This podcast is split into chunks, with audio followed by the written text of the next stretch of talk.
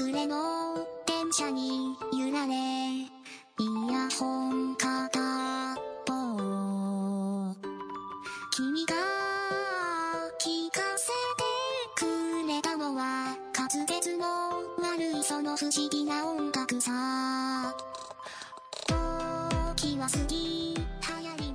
えー、ぐだぐだゲームラジオ第369回お便り会でございます。ははいい。今流れている初音ミクさんの曲は何でしょうか？はい。今流れているミクさんの曲はですね、えー、ピノキオ P で、えー、10年後のボーカロイドの歌です。はい。えー、ぐだぐだゲームラジオにいただいたツイッターからのお便りを紹介いたします。うん。今日はや、えー、塚さんお休みということで、そうですね。私すいませんけど、代わりによろしくお願いします。はーい。はい。じゃあ早速読んでいきましょうかね。はい1通目、えっ、と、君彦さんからいただいてます。ありがとうございあります。がとうございます。えー、テニスのアニメで思い浮かんだものを挙げていきます。えーうんベイビーステップ、えー星合いの空、あーうん定休、えーとのことです。はい。はい、ありがとうございます。あの、テニスアニメ、あのーそんなにないやろって富そうそうそう谷さんが言ってたのに対して、いやいや、あるよ、あるよ、つって、俺も結局あのタイトル出せなかったんだけど、そうみね。ひこさんが挙げていただいて、これね、僕、ベイビーステップと定休は知ってます。星合いの空はね、ちょっと存じ上げなかった。でもアニメになってるってことですあ、ね。NHK でアニメになってたやつって、ベイビーステップかな？あ、どうだろう。えっ、と、すごい地味ななんかうん少年が地味って言うなよ、地味って言うなよ。いやいや、そう、まあそうそうそう。あの、ね特徴がないんだけど、そうそう優等生な子が、あの、女の子がやってるテニスを見てて、そのテニスに、あの、輝いてるあな、ーすごいな、つってあ、、そうなんや。僕もじゃあ打ち込むものが欲しいっつってテニスを始めて、そしたら才能が開花していくみたいなお話ですね。別に技とかもないんでね、あれは。技とかもあんまその何、スネークとかそういうのは 白芸みたいな、そんなのはないですね。普通に真面目にあのテニスをやってて、ただ、その、えっ、と、あ、主人公の名前忘れちゃったけど、その男の子は、まあ、もともとその勉強が得意で、まあ、勉強が得意でっていうか、その頭がいい天才とかじゃなく、ひたすら反復練習で、その覚える、ノートに書いて覚えるみたいなのがすごくて、その勉強と同じようにテニスに対しても、その知識量をひたすら勉強することで覚えていくっていう努力肌のタイプっていうのと、あともう一個は、えっ、と、あの、目がいいっていうね、その、う動くものを見る目がいいっていうんで、その、相手がボレーを打つ瞬間のそのラケットの握りとかを見て、今どっちに打とうとしてるみたいなのを瞬時に判断するみたいな能力ええええな。動体視力っていう。そう、結局、その、やっぱその才能がもともとあったんだね、みたいな感じでやっているテニス漫画ですね。なるほどね。定休はもう完全にギャグ漫画で、ギャグ漫画の割に、第7期ぐらいまで続いたんですよ、定休。へえうん、もうしょ、なんか 4, 4コマ漫画かな、元は。かな。ですけどね、10、10 10分か15分ぐらいのアニメ、短いやつですね、定休。はい。なので、まあ、まあ、定休はテニスアニメかっていうと微妙ではあるけど、まあ、テニスやってるからな。はい。はいというわけで、テニスアニメ結構あるよっていうことですね、富谷さんね。あ、はいありがとうございます。はいはい僕、エースお願いしか知らないんで。はい。富谷さんの知識がだいぶ前で止まっているから、アップデートした方が良いですよ。そうですか。はい。次のお便り、えー、クラゲさんからいただいてます。ありがとうございます。ありがとうございます。あれですね、ゲームのあの、リメイクしてほしい作品話の時にいただいたお便りですね。はい。えーリメイクしてほしい作品タイトルですが、あー私はルドラの秘宝を押します。うんえースーパーファミコン末期に発売したスクエア作品で、えー好きな文字を入力して、えー言霊、あつまり魔法を作れるというシステムの RPG です。えー完全ランダムな効果になるのではなく、文法のようなものがあって、ある程度狙った魔法を作れたりして、えーすごい作品でした、とのことです。ありがとうへえ。そう、これね、ルドラの秘宝は確かに、あのスーパーファミコンのだいぶ黎明期に出たやつで、えっ、とね、ちょっと FF と被ってる戦闘システムではあったんですよ。そうね。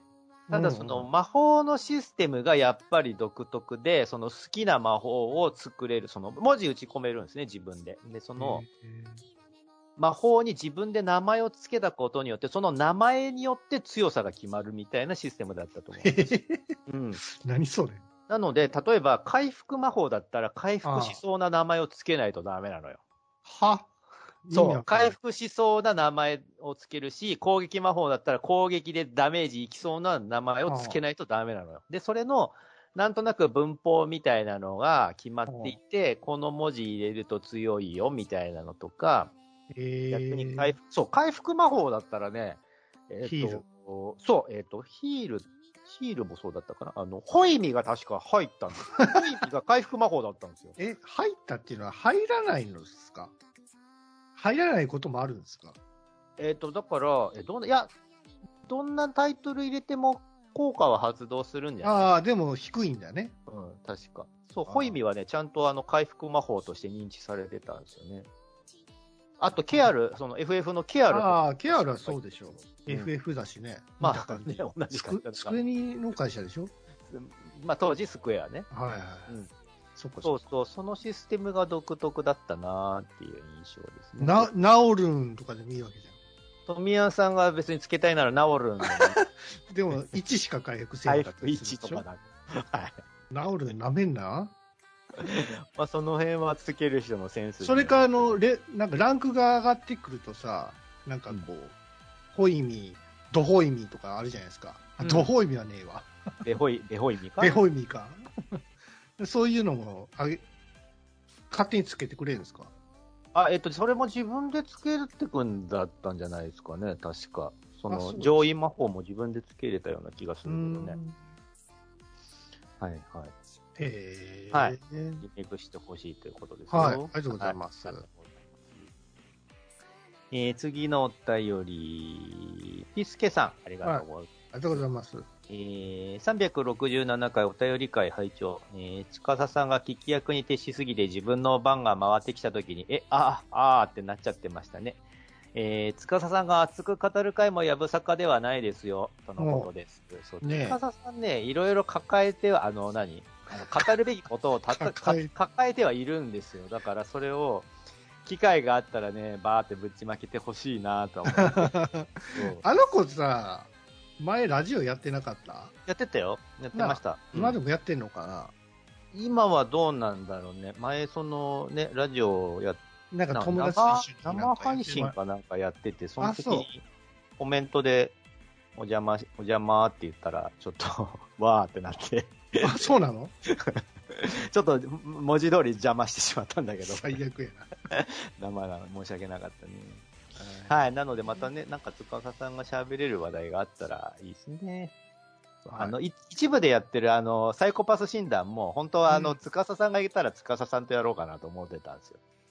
一般人な。サイドは別にサイコパスじゃないからな。そうそう、だから、その、対比として、はいあ。の、司さんはじゃあ一般人枠として、あの、普通の一般人の答えを言ってもらおうかなって思ってたんだけど、まあ今日はな生草さんがなんか、あの、僕もそういう、なんか心理ゲームとかも好きなんですよ。ああ、じゃあこれからもなんか見つけてなんかちょくちょくやってみます？きましょうか。YouTuber っぽくなってくるな。そうなの ?YouTube はそんなことやってんの？いや、いいんじゃない？そういうのもまあ面白いから。要はほら、第三者の人もさは、やっぱり、その、入れるじゃないですか、そのそうだね枠の中に。そうそう。だから、ね、そういうのだったら、司さんもいっぱい喋る機会があると思うんで。ねそういうじゃ参加型の、なんか、うんいいよ。クイズとかで、そういうのやっていきましょう。クイズっていうか、まあ、心理ゲームとか、はい。いいんじゃない？えはい。ありがとうございー、ます。ありがとうございます。次のお便りは、これ、僕、心当たりないんだけど、小判さん、えっ、と、くだらじのアトロクをちょっとずつ視聴、えー拝聴してます。うん。アトロクの311回の最後の方で、ちょっとびっくりしましたってなってて、ね311回ってなんだろう 俺も全然覚えてまないけど。心当たりがない上に多最後、分、あの、アトロクってさ、結構プライベートのことも喋ったりするじゃないですか。ああ、まあそうだね。まあせっか多分くだから。会社の話したんちゃうかな。でも、僕たちね、今だ、い今のところ、あの、会社が特定されるような話題は一切言ってないし、なんだったら今まで触れてきた、その作ってきたゲームのタイトルとかも、はい。まあ富谷さんは忍者龍剣伝って言うけど、はいはい僕も特に言ってないし、なんか特定される要素、言ってないと思いますよ。そっかな。うん。まあまあ、ちょっと、あんまり俺自分のラあの収録したラジオとか聞かないんで、あー僕もあんまり、なんかもう、この間のあの、はい。前回の後編聞いたら、俺がすっげえマクベを擁護しててさ、なんだ、すげえマクベ大好きな人みたいになってる俺みたいな、ちょっと、なんだろう、このラジオって思いましたけどね、マクベ大好き人間みたいな。そうなんですよ。うんまあね、アトロックに関しては、あの、結構特別枠な放送なんで、そうですね、せっかくあの、お金出してくれてまですねで聞いてくださってるから、なんかちょっとした秘密とか、大抵しょうもねえ話題になってる気がするけどな。そうねうん、まあもちろん、ちょっとお得感があるかもしれない。そうだね。何かしら特別なことをね、やっていきたいと思う。ありがとうございま。す。ありがとうございます。次のお便り、ゆるふわいがぐりあったまさんからいただいてます。ありがとうございます。368回拝聴、えー、例のあの冷蔵庫保存のインパクトが相変わらずすごいですね、えー会話の中で表現に気を使うやすさんとキレッキレな富谷さんの対比が面白かったです。はいはい。あーあの、健康診断のね、あの、なんだろう。まあ、オソマだとか、イットだとか、俺は濁していたのに、富谷さんがうんこ、うんこってずっと言ってて、その、タイトルにも うんこってつけてて、ああ、もう小学生みたいじゃんって俺はすげえ思ってた。かい。いやいや、あれ言うのがいいんですよ。違うでしょ。だってそれもう出落ちになっちゃうから、俺が何言ってももうダメでしょ。そしたら。だからさっきのタイトルにつけたらさ。対比が面白いって言ってるじゃないですか。まあ、じゃあいいや。そこを狙ってるんですね、僕は。嘘つけよ。もうね、大人が言うのが面白いっていう価値観なんだ、トミヤンさん。いや、もう50過ぎてそういうこと言うかと思うじゃないですか。ね。のを面白いって思ってるわけでしょ、そうトミヤンさんがね。そうそういや、俺は。つまって親父ギャグほどつまんないことはないですよ。親、トミヤさん割と言ってるけど。言ってない言ってない。それだけは死んでも言えそうかな。はいや。はい。へん。はい、ありがとうございます。ありがとうございます。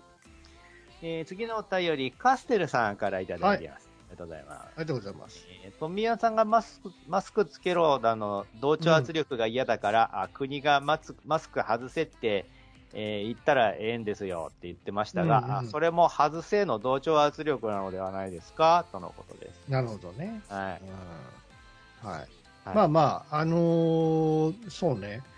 でもほら、僕は、国から言われたから堂々と外せるで、ってでいいじゃないですか。別にその他人にこうしろとは言わないし、でもそれは、どうなんだろうな。自分が言えへんだけで、周りがそういう風になってたら、同調ってことになるのか。あ同調圧力っていうのは、あの、なんだろうね。僕、それを感じる人の心の持ち方次第かなと思っていて、まあ僕は実際にそのマスクしたり、ワクチン打ったりするのは、えっ、と、うん。まあ、自分ももちろんかかりたくないけど、まあ、ちょっとお親が割とあの、年取ってその病気になってたりしたタイミングだったから、俺が何かあったら、親がもうアウトだし、しかも移したりしてもアウトだしっていうポジションだったので、できるだけそこちゃんとしようって思ってたし、うん。そういう人が結構世の中にも多いんじゃないかなと思ってたわけですよ。まあ、うん自分一人だったらね、別にどうせ風邪の一種でしょみたいな感じで、別にかかったらかかったでとかでもいいんだけど、そうじゃない局面の人もいるだろうから、そういう人たちは、やっぱその、マスクつけましょうとか、ワクチン打ちましょうって言うんじゃないかなと思ってたのね。それを、うんそれを、世間がそう言ってるっていうのを、同調圧力だって感じてしまうのは、その、なんで言ってるのかまでを深く考えてないのではないのかなって俺は言って、理由があれば、同調圧力じゃなくて、あ、そういう理由で言ってんのねっていうのがわかるし、うんなんだったら理由が分かってれば、でも俺はやりたくないですでも別にいいかなと思う。まあね。うんなんかその、何も考えないでみんなが言ってるから同調圧力で嫌ですっていうのって、みんなが言ってるから嫌ですって言ってやらないのって結局そのカウンターが反対側に行ってるだけで何も考えてないってことだよなって思ってしまって、うんだったら考えた上でノーって言うならわかるんだけど、うん同調圧力って何なのかねって思ったんですよね。そうね。まあ、個人の意見とかど、ね、主張を尊重するのが自由であっそうだよ。て、そうだよ。だから、だから逆に問題があるんですよ、今の状態はね。あそのアメリカの方で、そのワクチンを受けな打てない、う打たない人わざとね。おいおいおいみたいな。でもそういう人を尊重するのが、まあ、その民主主義であったりもするわけじゃないですか。ねでも、国は国で、いやいや、そんなん言ってられへんと。うん。あのやっぱりみんな打ちましょうって、強制的にこう、ね、会社でも接種しましょうみたいなことを言ってたりするじゃないですか、ね州州によってはもう絶対やりましょうみたいな、そうだね。でそれに対してやっぱり、それは民主的ではないよねっていう人も分からんでもないんですよ。うん。でもね結局ね、難しいのは、これってコロナウイルスじゃないですか。そうですよ自分さえ良ければそれでいい問題でもないのが一番そう面倒くなんですよ。さいんですよ。そこ、そこ、そこなんですよね。だから別に自分はどうなってもいいっていう派の人うんはそれこそマスクしなかったりワクチン打たなかったりしてもいいんだろうなって思うんだけど、けけどね。そうなると僕としてはさっき言ったみたいな理由でそういう人には近づきたくないっていうのもまた僕の意思として正しいじゃないですか。まあ、それはそれでいいんですよ。僕移されたくないし、親に移したくないし、だったらそういうマスクしてない人間の近くには近づきたくないですっていう僕の意思を尊重してほしいのね、やっぱりそういう局面では。ってなってくると、でもそれだと、そういう時に、あのーなんだろう、俺の人権をないがしろにしてるみたいなことを言い出すんですよ、そのマスクしない派とか反ウイルス派の人たちが。そうじゃなくて、僕は自分の身を守りたいからマスクつけてない、そのワクチンとかどうでもいいって思ってる人の近くにはあんまり行きたくないですっていうことなんだけどそれはね、その、他人同士やったら構わないんですけど、うんその、うんうん。一緒の会社であったりとか、はいはいはい。お店であったりすると、うんうん。やっぱり、その、近くにいるしかないじゃないですか。そうだね。いいなきゃいけない環境だったりもするんで、そこで、まあ、企業側の、まあ、え偉い人が、もう全員、やっぱりウイルスじゃなくて、ワクチンを接種じゃないと認めな、認めませんとか、うん。ね。あと学校やったらもうそうやないですか。集団でこうみんなで集まってやね、集まって、まあ勉強するわけなんで、その会社の、まあ校長か何やかわかんないですけど、まあ全員、まあ生徒は受けなさいとうん。いうことになるかもしれないんですよ。それに対しても、それで、ね、言われるんやったら、ちょっとおかしいんちゃうかっていうね、ことでしょ？ただ、その、コミケがね、今年コミケが開催されることが決まって、ああ、よかったね、よかったねってなったんだけど、そのコミケの参加資格がワクチンを打ってることなんですよ。ああ。ワクチンの証明が必要になってるのね、今のところ。うんだから、まあ、それも致し方なしかって僕は感じるんだけど、あれだけのスペースにそれだけの人数が集まった時に、ししかもね、冬になったら第6波が来るみたいなことも噂されてるタイミングでもあるから、そこで、えっ、と、そのワクチン打ってますっていう証明を安全面で担保するっていうのは、まあまあ自然ではあるかなとは思ってるんだけど、うんそういう大勢の人が集まるような場所での安全を確保するっていう意味では、やっぱその、あれだよね。えっ、と、言うてやっぱお医者さんが言ってることを信用したくはなるじゃない？皆さん。まあね、実際それが正しいかどうかもわかんないですよ。だからその辺は、うん。あのーまあ、おのおのいいんですよ。考えて疑って、それで結論出してもらって全然構わないんだけど、まあね、お医者さんの中にだって、あの、反ワクチンがいるぐらいだから。いるからねうん。うんいやそ強制的にっていうのも、なんか嫌な話じゃないですか。で そう、富谷さんはだからやっぱその強制を感じるのがやっぱ嫌なんだよね。やっぱ同調圧力みたいな謎のその力を感じるんだよね、きっとね。うんまあ、それはね、カステルさんもそうなんでしょうけど、うん。まあ、僕も感じますけどね、うん、まあでも難しいな、これは。うん、難しい。難しいね。まあ、この人間が集まって、えー村となり町となり、それが大きくなって国となってる状況下で、やっぱどうしたって考えが違う人っていうのが現れてくるから、ね。まあ出てくるからねり合いつきつつ暮らしていかないといけない。ただ、実際そのしんどいとか、メンタル的にもう辛い質みたいなのもわかるから、その怖さみたいなのが反動でおかしな方向に行くっていうのも、正直わからんではないんだけど、なんかそれを出しにして、それを出しにして、このね、あの、波動が出てるこのチップを身につけることによって、ウイルスを除去できるんです、みたいなのを、もう、たっけ何万もするのを、それを、やった、これで、うこのチップをつけてれば、ウイルスかからないんですね、つって、かわされてる人とかを見ると、わあ、この先ずっとこの人ってこうなん、こうやって搾取され続けていくんだろうなって思って、寂しい気持ちにはなる。いやね、これね、謎じゃないですか、今、そのワクチンのが打ったから成果とかさ、そのまあまあ今、感染率がね、そまあまあ。の日本ではすごい下がってても、はい。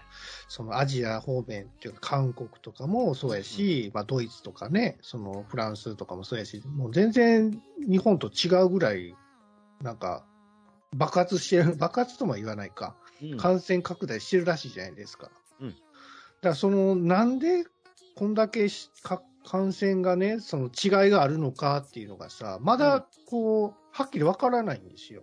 はっきり多分多分てないけど。こうなんじゃないか、かなじゃないですか。はっきりとは100%分かんないけど、まあ想像はつくんじゃない？うんまあ、ウイルスなんだかんだでが弱体化してるとかさ、いう方もいるし、たね。まあ、ワクチンが効いてますとかね。そうそう。日本な、言うてもほら、ワクチン接種率相当高いじゃん、日本って。いや、そうなんですけど、うん韓国はももうちょいあるんですよ、ワクチン接種率って。うん。韓国の方が。でも日本よりも全然感染者が増えてるんで、なんでやねんみたいなことですよ。へえじゃあ原因は、あのよ夜なんかね、そのマスクせずにこう騒いでる人たちがいっぱいいるからっていう人もいるし、あのまあまあ子供のね、10, 10歳、10代のその子供たちのそのワクチン接種率が全然進んでないせいやっていう人もいるし、日本だって打ってないけどね。えー日本だとね、6割ぐらいはいってるらしいんですけどね。ああ。うん。なんかね、原因がね、やっぱり特定がちょっとわからないらしいんですね。うん。ちゃちゃんとね。はいはい。だその辺をちょっと専門家の人にね、調べていただいて。うん。えーまあ本本来もマスクせんでもええのかもしれないじゃないですか。よくはないと思うが。いや、ここまで下がったらもうええですよ、みたいなね。えー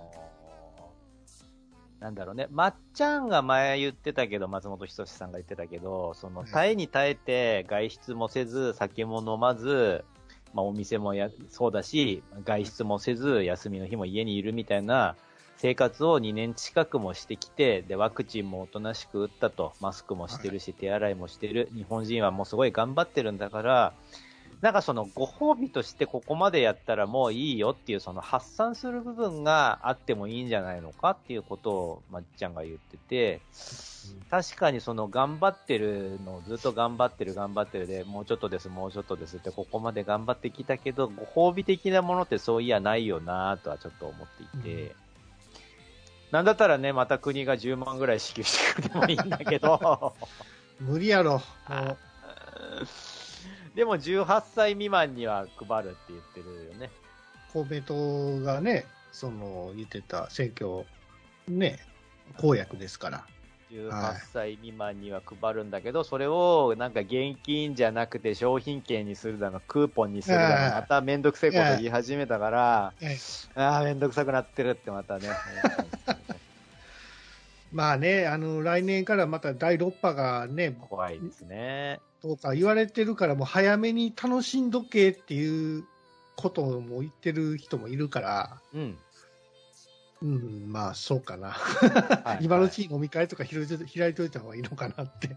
そう、今割とチャンスですよ。だから僕ねちょっと友達と飲みに行くんですけど、明日。え久しぶりに。うん。まあ前も言ったけど、あの、乾杯っつってあのビールのジョッキをカンってやった時ちょっとね、久しぶりすぎて涙出そうになったんだよね。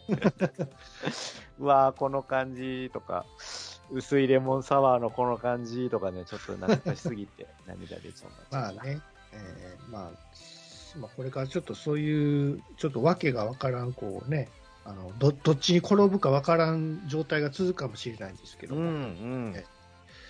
まあ、何してもちょっと皆さん気をつけていただきたいですね。そうですね。はい。ということで、えー、ぐだぐだゲームラジオのお便りは以上というよりも、もここでちょうど読み切った感じかな。切りましたね追いつきましたね。はい。う、はい。あのーお便り読む、ね、あのー投稿内容がもうなくなってしまったんで、はい。はい。多分お便り、お便りないです。次回から、次回から多分あの、お便り会はもうなくなるということになります、いや、逆に言うと今お便り書いてくれたら、もうそのままその週に読むことができるんで、なんか感想ある方は、まあちょっとしたね、ことでも構いませんので、ぐだらじ、ハッシュタグぐだらじをつけてつぶやいてくださると嬉しいと思います。ということで、えー、ぐだぐだゲームラジオ第369回お便り会でございました。はいはい。えーそうですね、来月ぐらいの収録にまた映画ベスト3やりたいななんて思ってるんですが、今年もそうなんですよね、全然映画見てなくて、何しようかななんて思ってるんですよね。だから、とりあえず明日は、あの、マーベルの、なんか、アベンジャーズ、次のなんかね、シリーズがまた始まるということで、あ、エターナルズか。はい、エターナルズちょっと見に行きたいなと思って。エターナルズ見ま見ましたよ、僕。見ました。うん、ネタバレしましょうか。いやで、やめてください。あのね、ネタ、あのね、言うほど、あの、マーベルユニバースあんま関係ないっすよ。あ、そうなんですね。うんいやいや出てきたりしないんで一番僕が心配してるのはね、はいあの、尺なんですよ。尺長い。トイレ行っといた方がいい。そうなんですよ。うんもうね、最近ね、なんかもう2時間あるとトイレ我慢できないんですね。うん。だから、どうしようかな。なんか、ほら、エチケット袋じゃないけど、ほら、映画館でさ、そういうなんかね、おしっこをこう入れられる袋を持ってた、恥ずかしいじゃないですか。はい。